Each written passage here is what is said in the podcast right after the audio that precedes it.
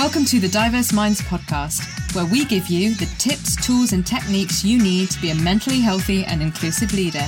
Each week, you'll hear about a variety of topics linked to mental health, well-being, and diversity that will enhance both your professional practice and personal well-being. Welcome to the 44th episode of the Diverse Minds podcast. And on today's episode, I'm going to be talking about our working at home life balance and looking after our well-being during this time of uncertainty. Needless to say, it's been a challenging time, and I think one of the key things is that there's been little to no adjustment period. One day we were in a physical workspace, or most of us were, and overnight the next day, around 80% of us were told to work at home, or we were not working in safe environments with the equipment and things that we needed. Schools were closed, meaning those that were parents had to start homeschooling, and everything might not have been in place as you would have wished it to, and those with elder dependents weren't able to see their loved ones or had to suddenly work out quite complex and stressful caring arrangements. And we also now have very little delineation between our living space, our actual physical space, and our workspace, and this impacts on where we draw the line and create that work life balance. So, what exactly is a work life balance, and how does it influence being mentally healthy and looking after ourselves? Well, work life balance can be defined as the balance that a working individual needs between time allocated for work and other aspects of their life, which include personal interests, family, social, or leisure activities. And of course, this definition has come under strain in the last 10 weeks. But one of the key things is I don't think that there is a one size fits all model for how things should be. Everyone will vary. For some people, it's a case of work being vital to their well-being, which could result in a 70% work, 30% personal split. And for others, it's spending less time in an office. well, we're all doing that now, or what I should say is an office environment, and doing hobbies or using their time in a better way. It might be akin to a 15% work to 85% personal life split, if that's possible. And I don't think a 50 50 split is necessarily what everyone should be aiming for. It will depend on your current life stage, and thus the split will shift as time moves on. So you might have been caring for someone your whole life, and maybe there's no more caring required, or things have moved on, so that split's going to shift. Clearly, when you're younger and you're a child and you're not in a job, you're going to spend a lot more time playing and enjoying yourself. Or you, hopefully, you, you can do that. So think about where you are now in terms of your work and your personal life. How has it changed over the last 10 weeks? And are you happy with the way it is? And where would you like that split to be as we transition or go back to something that potentially feels a bit more like normal or what we're used to? I would say in the personal sphere, it's also about being mindful of our own well-being and seeking support as and when you need to having the headspace and emotional capacity for friends and family, especially those video calls, and other kinds of socializing through ring fencing of time. And spending time how you want to without feeling guilty and building your resilience for tougher times. And if you'd like to know more about resilience, do check out podcast 39, which is all about resilience, particularly over this COVID pandemic, what it is and how we can learn from it. And I've seen people really grappling with this issue more than ever at the moment the work life balance issue and trying to be a mentally healthy professional. People are naturally concerned about dependence and want the best for them. Maybe you've been short on time for a long period of time and this has exacerbated it because I know some people who have been busier than ever and are absolutely up to their eyeballs, especially with members of staff being furloughed. You're aware of your mental health and well-being, but your usual coping strategies aren't necessarily working. You value your time with your friends, but you're not able to see them, and perhaps you've got burnout from constant video calls and phone calls. You absolutely want to care and help others, but that's become more difficult during this period. And sometimes we just all feel on a limb and isolated due to the pressures we have, and we feel that we have to suck it up. At the start of lockdown in the UK and social isolation, I spoke to a number of people. And there were common themes with their stories, things that I've just highlighted, but also that their usual coping strategies that they'd employed and worked well for them weren't working anymore.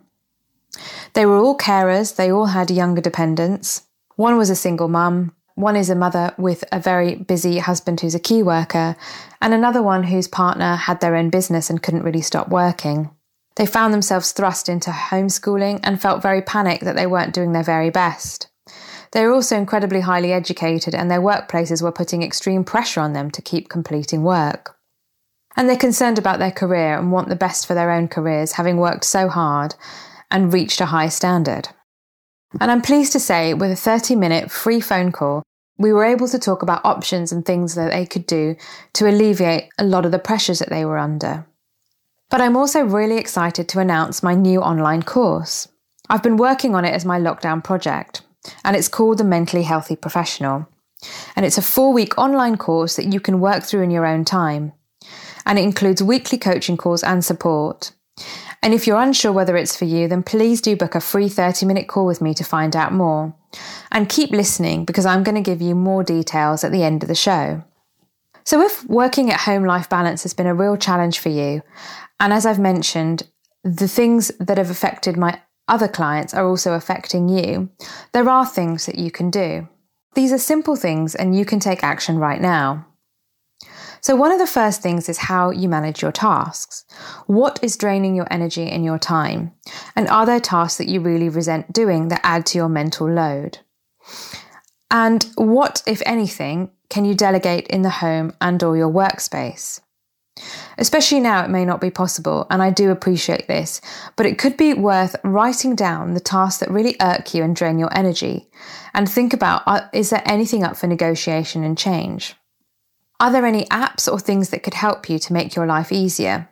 And it might not be possible, but it is worth thinking about. The second thing is around saying no or setting boundaries in effect. Saying no or being assertive can be a real barrier to stop things piling up on your desk. When you're assertive, you express your needs, opinions, feelings, and ideas and take responsibility for them. This is underpinned by a belief in yourself that you have control over things, indeed, that you are in charge of your outward behaviour and dissecting your emotions, that you're essentially capable of achieving, adapting, and being flexible. And when we are assertive, we also know that others have the same rights and responsibilities. Assertive behaviour is about your needs and views and expressing those needs, whilst also recognizing that everyone else will have their needs, views, ideas, and feelings too. I always say assertiveness is like a muscle. You have to use it, train it, and strengthen it. And depending on our cultural background and the way in which we've been socialized, some of us will find assertiveness much easier than others. And being assertive doesn't always mean you'll get what you want, unfortunately. However, what it does mean is that you respect yourself and the other person or people and sets the standards for boundaries. And assertiveness is also around your body language, good eye contact, even tone, and non judgmental language to communicate how you feel in a positive way. And I personally think it's much easier to be assertive in a workplace than a family zone, but everyone is different. So, are there things that are draining that you can't say no to in your workplace or in the family space? And what might it be easier to say no to or to set boundaries to? And if you find it difficult to say no, one technique that I've been taught that I've found very useful is to say not yet. So if someone asks you for something, you can say, I have this project on at the moment, not yet. Or if it's a younger dependent or some something else, is you can say, not yet, we can talk about it next week. And then the third thing is how do you spend time recovering? After a long, stressful week, and if you experience a video call burnout like I do, how do you unwind? I find it really useful to think about our energy levels, recovery, and resilience. And if you want to know more about this, I suggest you have a look at my blog, Personal Resilience Training, where I go in depth into the mood map, which is trademark- trademarked by the Wellbeing Project, who have developed RAW, the Wellbeing and Resilience at Work tool, which I'm accredited to deliver. But when we see symptoms in ourselves of mental unrest, as I like to call it, or signs where we feel low, agitated, and angry, and we spend time in those zones for too long, we don't feel great. And what we need to do is to tap into our resilience, is to think about those activities and things that recharge us, that make us feel calm again, that help us to be productive. So, what types of activities irritate you, make you angry, put you in a bad mood, or, or take, feel, make you feel exhausted and lethargic? And what are the activities that recharge you, and how could you do them? And are you making time for that recovery? And then the fourth thing is about maintaining momentum. And I do realise that it's not a case that you snap your fingers and everything changes quickly. You can't suddenly be assertive, you can't suddenly overnight make time for your favourite things. It might not be possible to do them right now. And you can't necessarily transfer activities or delegate them or tasks that you don't enjoy doing. But one of the things is knowing when to realise that you're taking on too much prior to things reaching a crisis point. That's a great starting point. In addition, you don't have to make changes quickly or make yourself even longer to do lists that add to your workload and stress. But rather, it's about identifying where you want to start and addressing elements step by step. And that's exactly what happens on the Mentally Healthy Professional online course. And I always say you are the CEO of your own life, but make sure you have the right people on the board of you to support you through what you need to do. And we may think that there isn't anything we can do, as life is meant to be busy, hectic, stressful, and never ending. But I do think that there are small steps you can take in order to start to shift habits and give yourself more time and energy. And I just wanted to share a few testimonials from people that have taken the course. And Alice says, This course makes you feel empowered. The course was a great discovery that you're not alone. It's been a game changer for personal growth and development. It made me face difficult issues I've avoided because I didn't know what to do. I've implemented the things that I learnt on this course and they've helped me in my career a year on. And Amy, someone else who took this course, and she identified something that she coined self-assertiveness, which is how do you how are you assertive with yourself to sit up and make those changes. And Amy said it was great to have reassurance having done the course. The course is a valuable tool to assess your own needs and work towards building a balance that reflects your own needs and well-being. Leyla's support and guidance was understanding and constructive, and I would recommend the environment that creates a safe space for personal growth. And finally, Malice Reese loved the fact that the course was flexible, and she said, I found this course really useful, and I would really encourage people to go for it. For a start, you're actually forced to think about whether the work life balance that you have works for you or not, and that in itself is really useful. The best thing about the course was its flexibility and the fact that one is able to use the tools to adapt to their own circumstances. So, for example, I found the simple strategies for prioritizing tasks really useful. Small changes made a big difference to my own work life balance. Some of the resources of this course I will be saving for later to dip in and out of when required. And that's absolutely what you can do. If you decide to step forward and go with the course, then you'll have access to things for a year. And I'd really love to help you on your journey to becoming a mentally healthy professional that you are absolutely capable of. And you can access the course straight away for £57. And that's £57. And you can download the worksheets and all the tools. You can work through it at your own pace. And there are also coaching calls that you can be part of if you choose to every week. And I would recommend it so that you get the support you need. And the link's in the show notes, but you can find the course at diverseminds.thinkific.com forward slash courses. And it's called the Mentally Healthy Professional. And I really hope that you'll come on board. But if you're unsure, don't forget you can absolutely book a free 30 minute call with me to find out more through my Calendly at calendly.com forward slash Leyla, L E Y L A O. So, as I said, there are four things that we need to think about in the first instance with our work life balance managing tasks, setting boundaries, recovering our time, and maintaining momentum.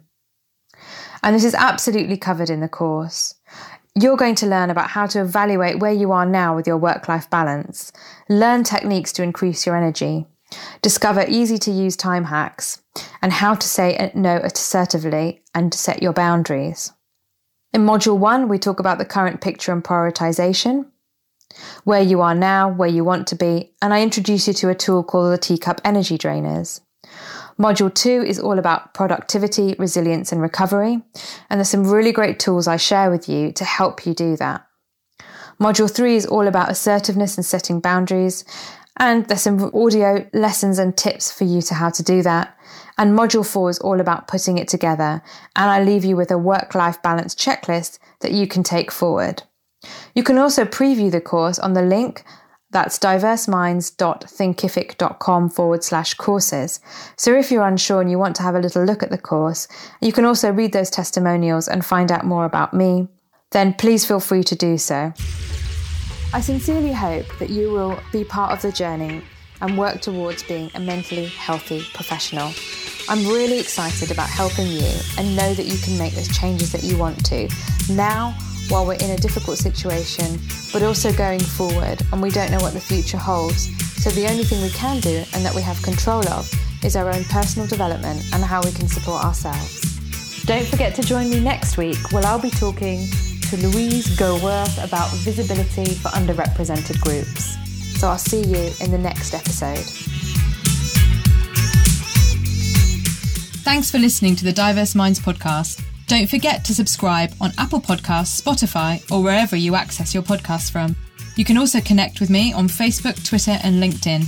Tune into next week's episode of the podcast, where I'll bring you more insights on mental health and inclusion. Bye for now.